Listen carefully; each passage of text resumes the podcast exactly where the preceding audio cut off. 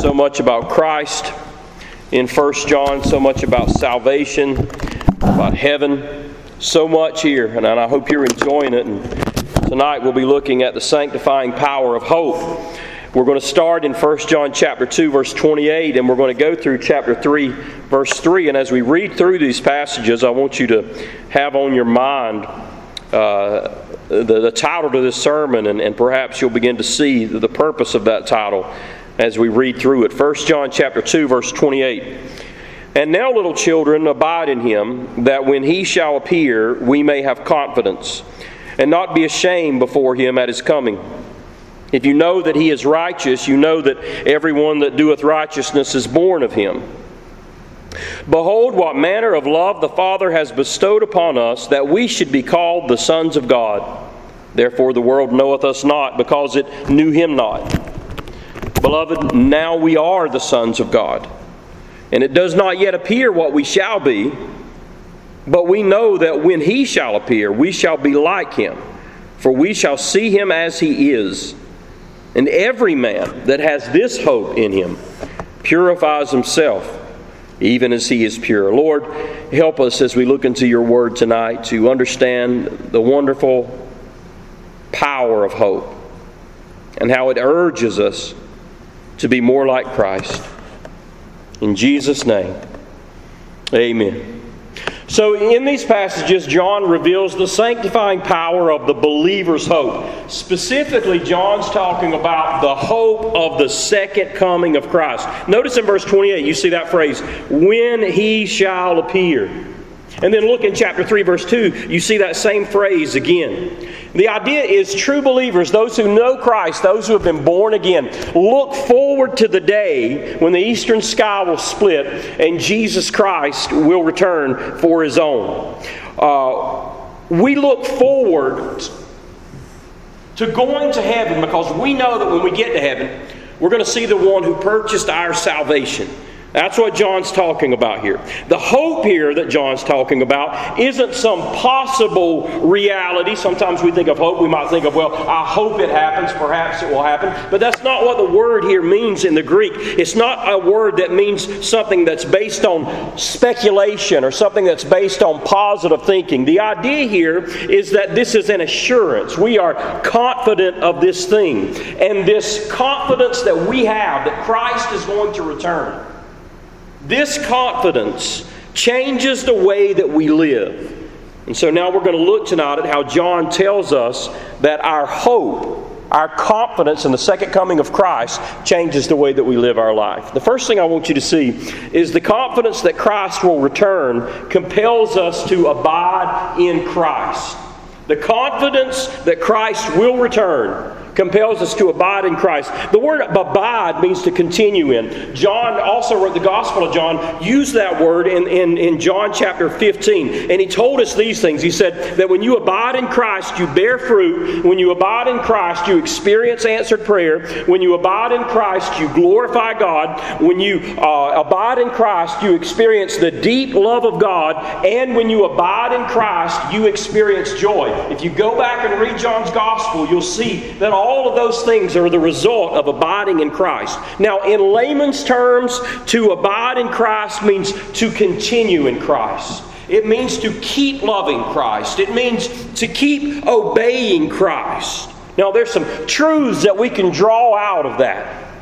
First of all, the very obvious one we must abide in Christ. What does that mean? That means that, that God does not save you apart from a personal relationship with Him. There's an abiding in this relationship. There's a lot of people who abide in religion, but there's very few people who actually abide in Christ. Because to abide in Christ means that you're devoted to Him. You seek to please the Lord with the way that you live your life. You search the, you search the scriptures because you want to know what His will is. Being a Christian is far more about Christ than it is about us. Christ is now our life. Know, one of the most searching things that, that we can do is ask ourselves what we think about Jesus. Ask ourselves that question Kyle, what, what do you think about Jesus? Because our response to the very person of Christ, who Christ is in our lives, is far more important than anything else is. You should never outgrow Jesus. You should never get over Jesus. Jesus should be not only the object of your faith in your Christian life, but Jesus should always be the object of your affection. It's the person of Christ that you're devoted to. Speaking of the second coming, Paul said that it was imperative that, that we love Jesus because 1 Corinthians 16 22 teaches us that if any man loves not the Lord Jesus Christ, when Jesus returns, he says they will be anathema maranatha, which means they will be cursed when Jesus returns. When Christ returns, who's he looking for? He's looking for people who love him have affection toward Him. Now, there are some that don't abide in Christ, obviously. John tells us that such people are going to be ashamed when the Lord returns. And I think we need to understand John here is talking about lost people. He's not talking about saved people. John, as we've said before, loves to make contrast in his writing. Here he's contrasting the lost, those that are ashamed at the coming of the Lord, with the saved, those that are looking forward to Christ's return with confidence. There are people who, who even among the church, who for some time perhaps grew up in church, and as John said in the, in the, previous chapter, they went out from us, but they were not of us. If they had been of us, they would have no doubt continued with us, but they went out from us that it might be made manifest that they were not of us. There are people who, who began in the Christian faith, appeared to be sincere, but somewhere along the line, when it came to the hard doctrines of the Bible, they began to be ashamed of those doctrines. And one of those doctrines is the return of Christ? They think, you know what? Jesus isn't really going to return all that stuff about him stepping out on the clouds and him coming for his own, that's not going to happen. These are the people who are ashamed of the coming of Christ. These are people who do not abide in Christ, but instead they were abiding in religion. And because they were in religion and not in Christ, they forsook the Lord. Now, the third little thought we can get from this is continuing in good works is proof of our abiding in Christ. We see that in verse 29. John says that we know that he is righteous. Now, who is he? He refers to Jesus. God is perfectly holy. There's no sin whatsoever in him.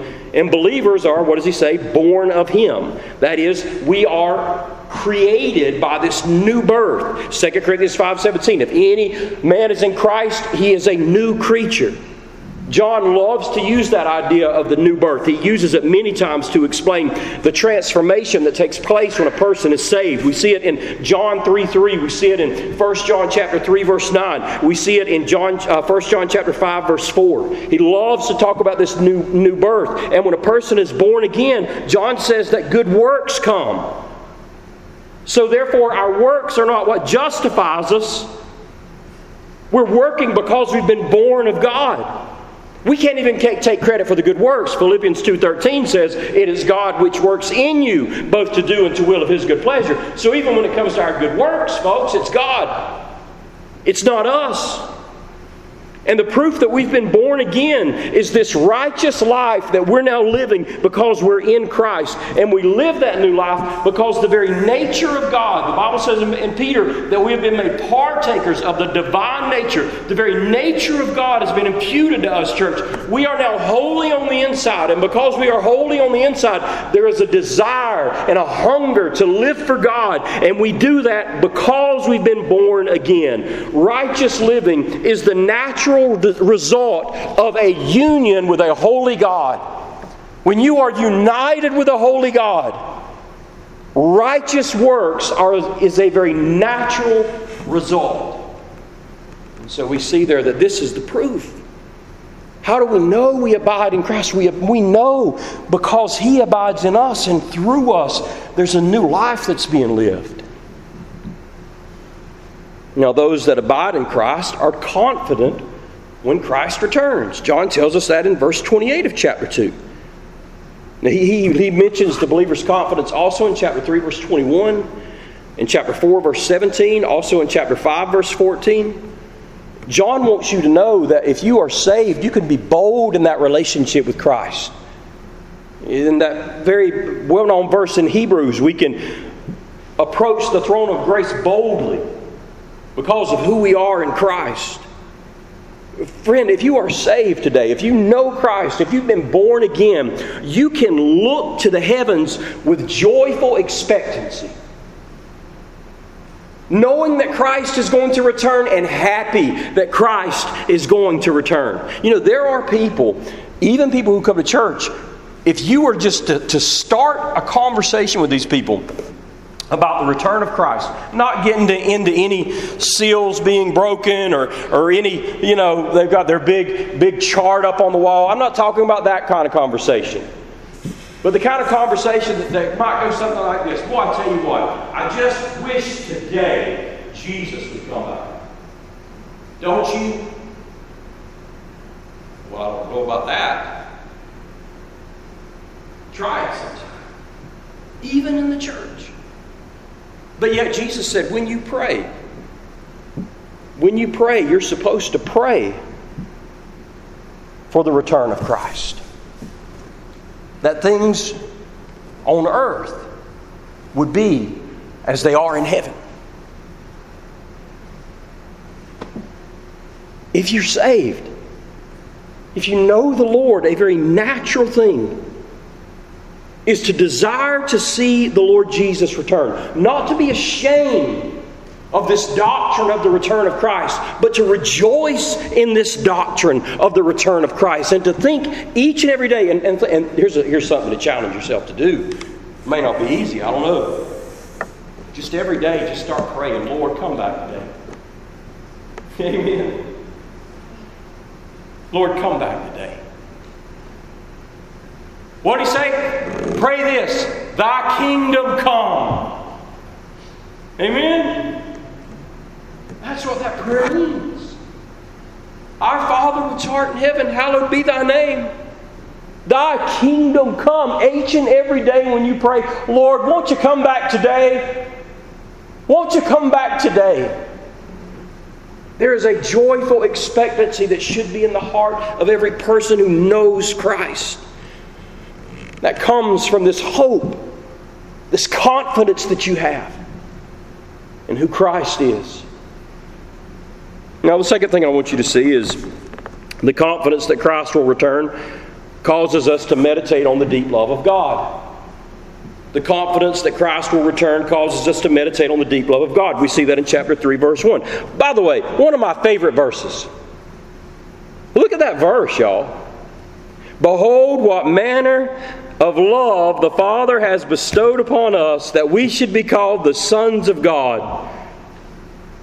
You see that phrase, behold what manner? That's a very beautiful phrase. John is revealing to us that he is astonished.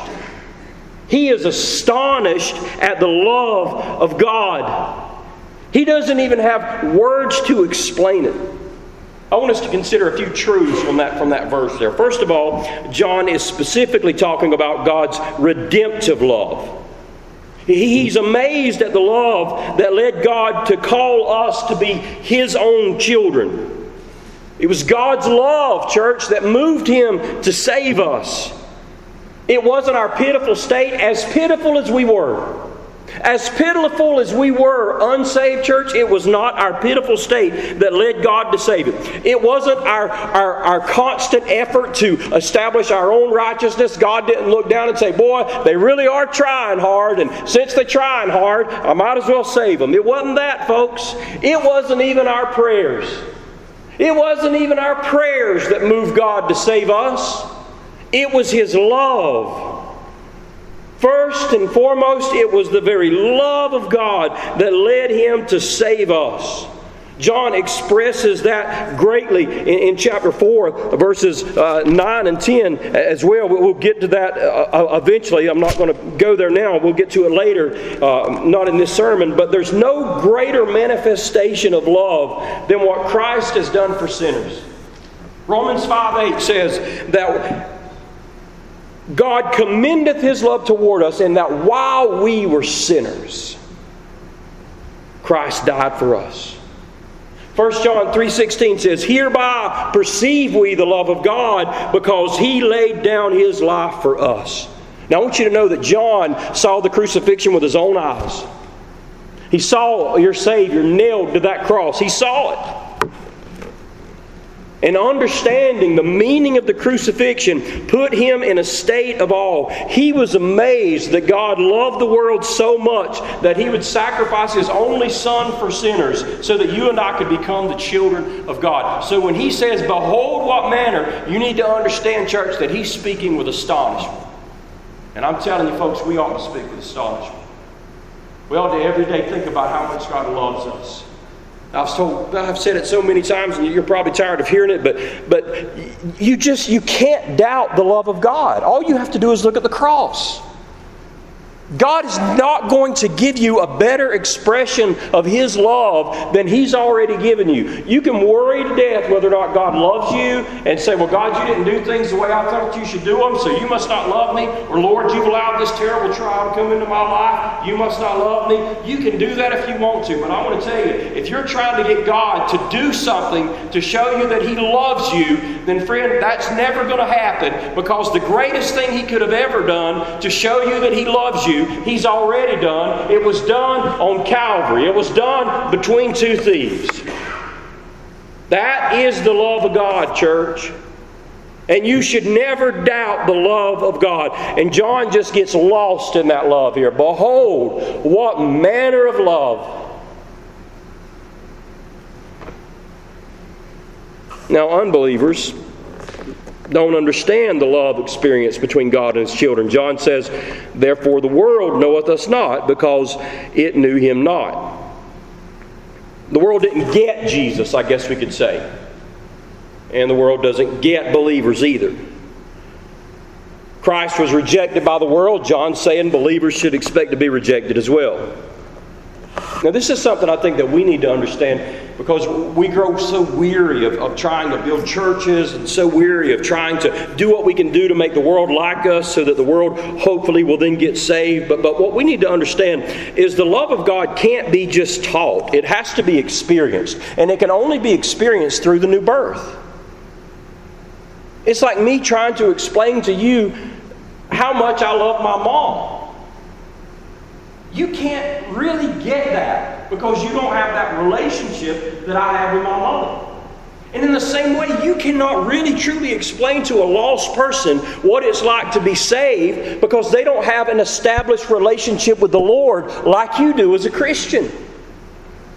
There's an experiential part of this that comes through the Holy Spirit. And those who are unsaved, who reject the Spirit, can't comprehend it. The world will look at a person devoted to Jesus and, and they'll look at him with disdain.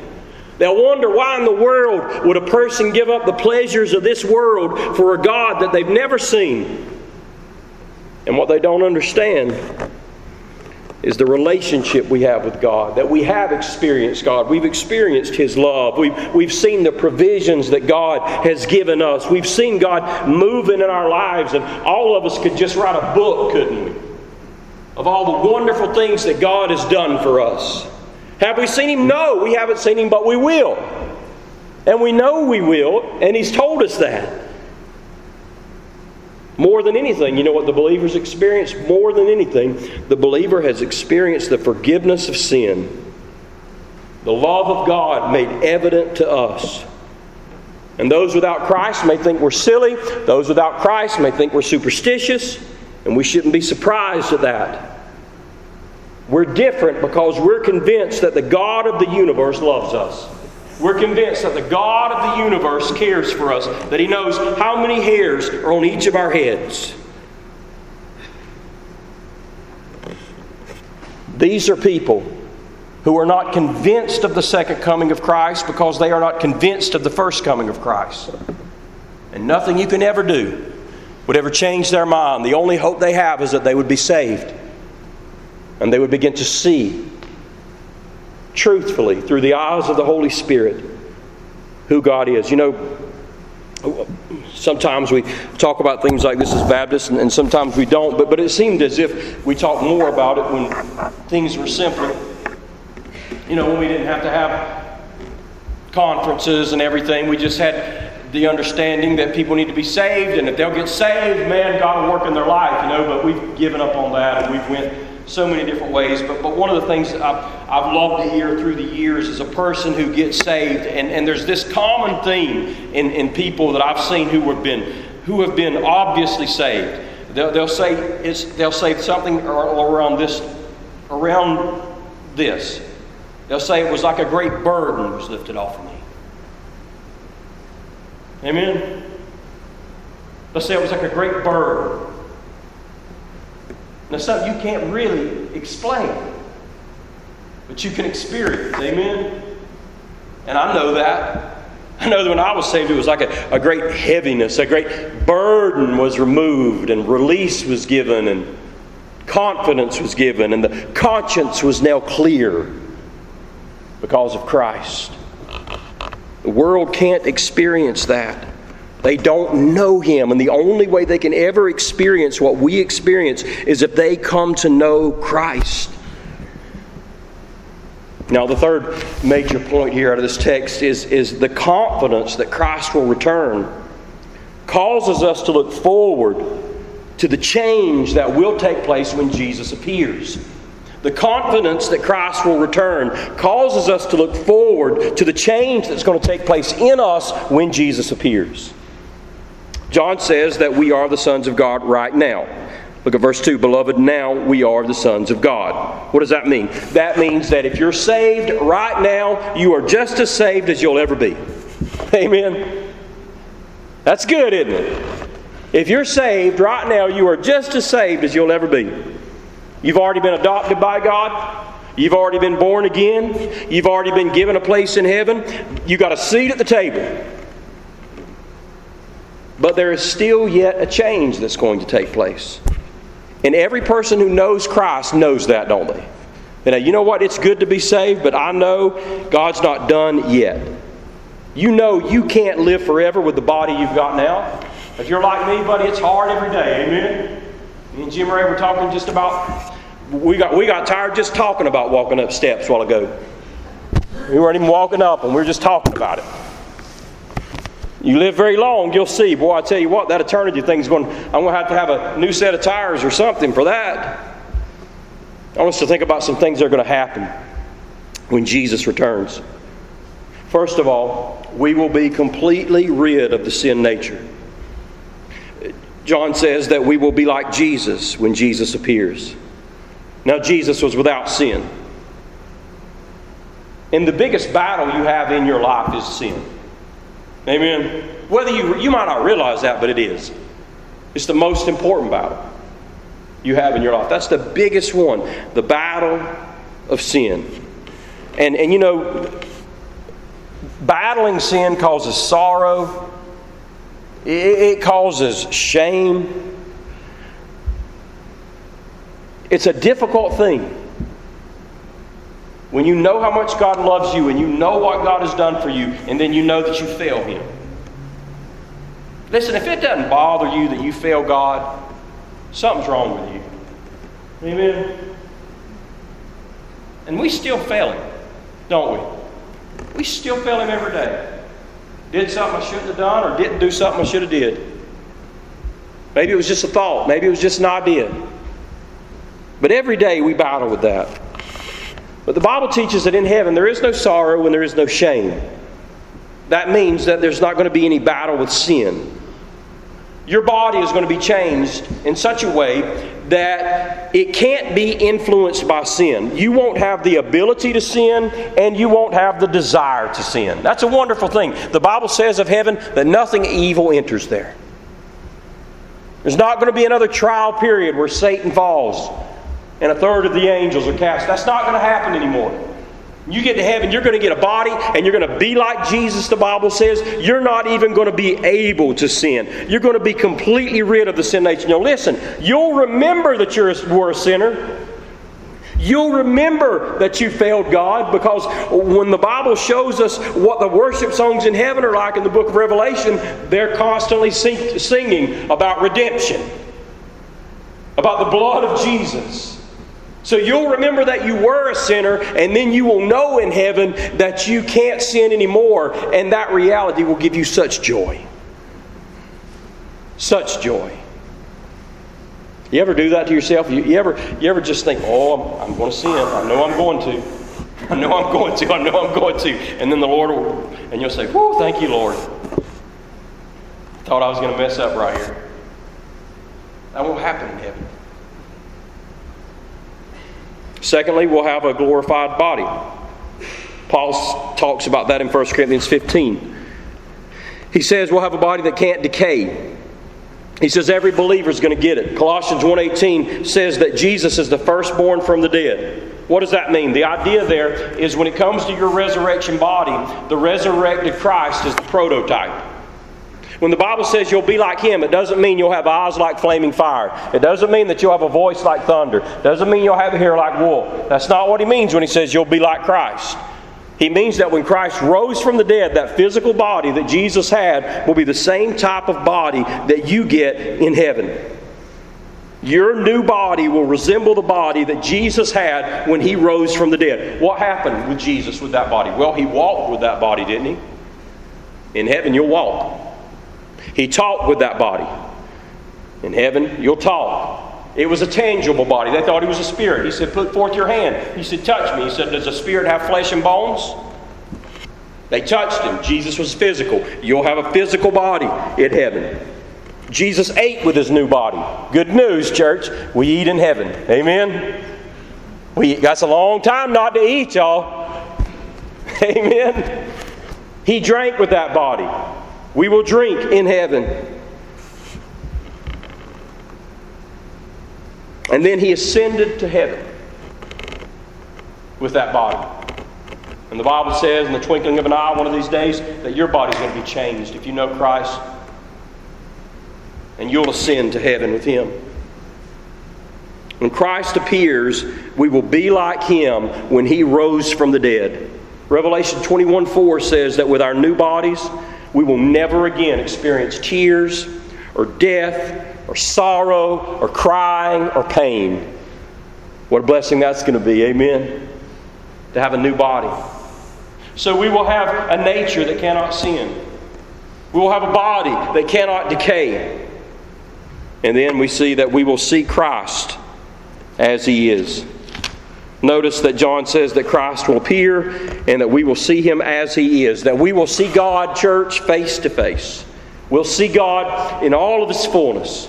You and I have no idea, by the way, of how absolutely amazing that's going to be. We have scriptures that show us shadows of that. Uh, scriptures like Isaiah 6, where he said, I saw the Lord high in his temple. Uh, scriptures like Ezekiel chapter 1, where he saw the beautiful rainbow. Uh, scriptures like Revelation chapter 1, when, when John saw the glorified Christ and fell on his face as a dead man. But we can only scratch the surface in our understanding of how amazing this event's going to be. That when you and I actually see God, and thinking about how we're going to respond to that might actually be a little more beneficial. Because when you see Him, what are you going to do? You're going to erupt in worship like you have never worshiped before. You want to see what you're going to do? Read Revelation 5 and you'll see it. You're going to be overwhelmed. You're going to be overjoyed at his appearing. I think that when we see Christ in all of his fullness, church, I think that even, even the Baptists will shout. Even the Baptists will dance. We'll prostrate ourselves. We'll sing. We'll lift up our hands. We'll jump up and down. Sometimes we may even be silent. We'll stand in awe. But we will respond in a glorious way when we see God face to face, church. When he appears, we're going to see him and the promise of our personal privilege of beholding God face to face should give us hope. We shouldn't see we shouldn't think about this now, okay, like seeing God is like this one-time thing, like going to the Grand Canyon and seeing that. No, it's not like that. When you see God, church, you see Him for all of eternity. And God is so awesome. God is so awesome that even though you look at Him for all of eternity, his beauty will never grow dim. God will always be the most intriguing and the most beautiful being you have ever seen, even though you see Him for all of eternity. And knowing that, knowing that as we will eternally behold God in all of His beauty and we will continually be amazed at that, should encourage us to live holy lives. Because the object of our affection is holy, and His holiness is what makes Him so beautiful. His holiness is what makes Him so different than every other being in all the world. Now, finally, I want you to see this that, that, the promise, I'm sorry, the confidence that Christ will return impacts every true believer. We see that in chapter 3, verse 3. Look what he says And every man that has this hope in him purifies himself, even as he is pure. John says that every person that has the hope of Christ's return within him purifies himself. Purify, it describe, that describes the process of sanctification. Sanctification, we've already said this the other day, uh, uh, means that we cooperate with the Spirit of God to grow in grace to be more holy.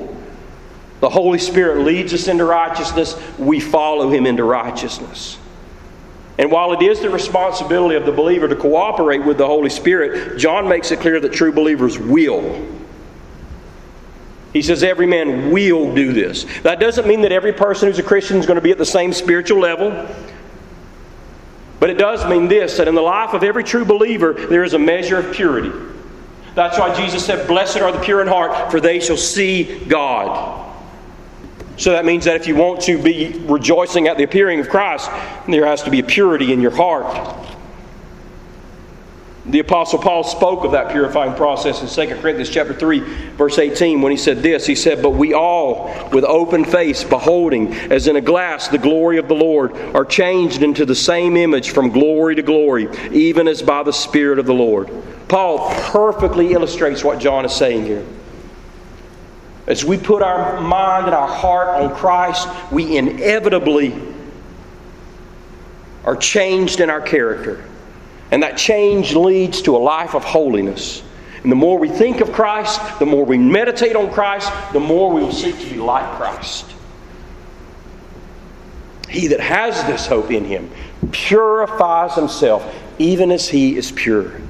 It's the sanctifying power of hope your mind is on this beautiful, wonderful Christ that will return. And it's that hope that leads you to a holy life, a life of sanctification. And then as we close, I want to consider a few verses that speak of the believer's hope. Psalm 146 5 says, Happy is he that has the God of Jacob for his help, whose hope is in the Lord God. Psalm 43 5 says, Why art thou cast down, O my soul, and why art thou disquieted within me?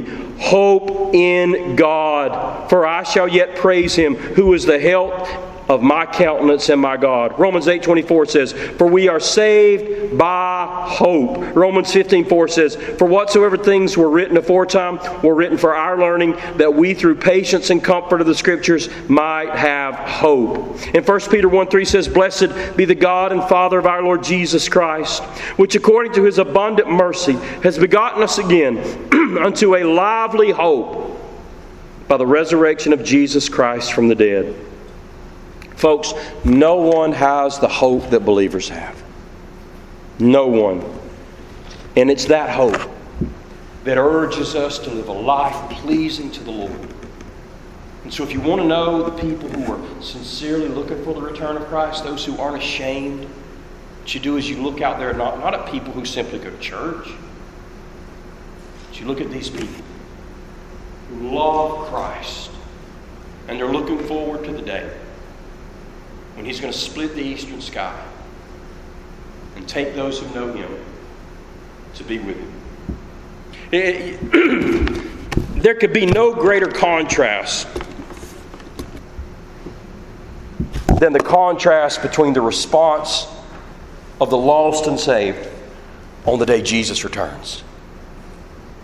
The Bible says there they are running for their lives. There they are saying, Rocks fall on me. There they are scared to death. And here's the others.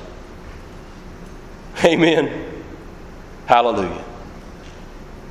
Praise God. Are you looking forward to his return, church? I can tell. Y'all look so happy about it. Amen. Let's pray. Thank you, Lord. Thank you for loving us. Thank you for the sanctifying.